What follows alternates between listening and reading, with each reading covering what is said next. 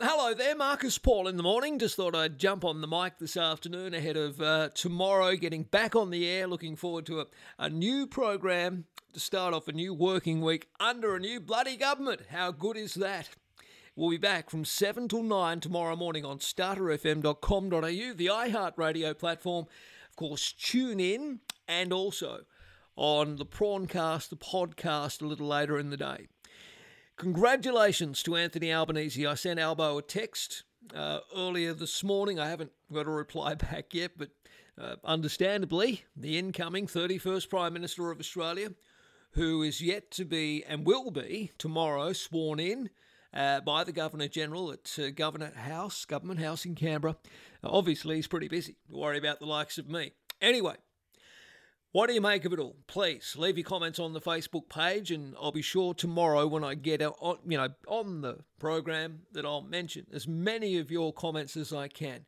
Marcus Paul in the morning on Facebook. Look, one great story to come out of this whole election win over the weekend is the fact that the Tamil family, fighting ridiculously for years to return to the Queensland town of Biloela, will be allowed to go home under Anthony Albanese's new Labor government. As you know, I, over the years, campaigned and got a promise from the Labor Party that the Murugappan family, Priya, Nades, and their two girls, Kopika and Tharnicaa, would be able to return to their beloved town if Labor won. Well, this morning we heard from Labor member for Brand in WA, Madeleine King, who reiterated that promise this morning, Sunday. She couldn't say how long it would take to get them home, but she was sure it would be a priority for an Anthony Albanese government. I understand they have a community in Biloela that adores them, she said. Murugappan family friend and long-time campaigner Angela Fredericks, who I've spoken to over the years, says she called them last night to share the news of Anthony Albanese's victory. Many, many happy tears were shed, she said. We now believe that this long, painful saga can finally come to an end. This family has been away from their home for more than four years. They should never have been taken from the town that loved and needed them. As they make the long journey to Biloela to resume their lives, they also commence a journey of recovery and healing.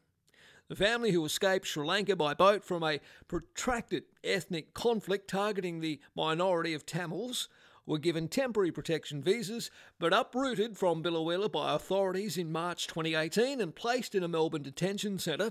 They were then detained on Christmas Island back in August 2019 and placed in community detention in Perth after their youngest daughter Tharnicaa's medical evacuation in June 2021 with a blood infection.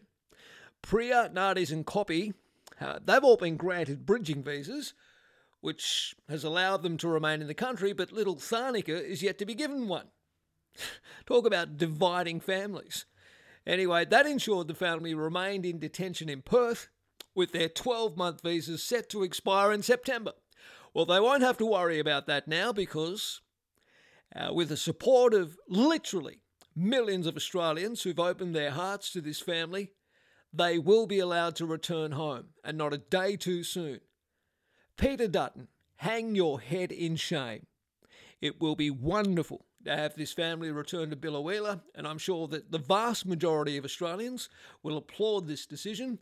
Everybody except probably for the incoming opposition leader, Peter Dutton, who I said uh, and have criticised for many years.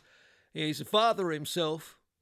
You know, these so called Christians, and even Scott Morrison with the stroke of the pen. Uh, when he was Prime Minister, he could have sent these uh, these kids back to Biloela. Never did it make a political point. We'll stuff them.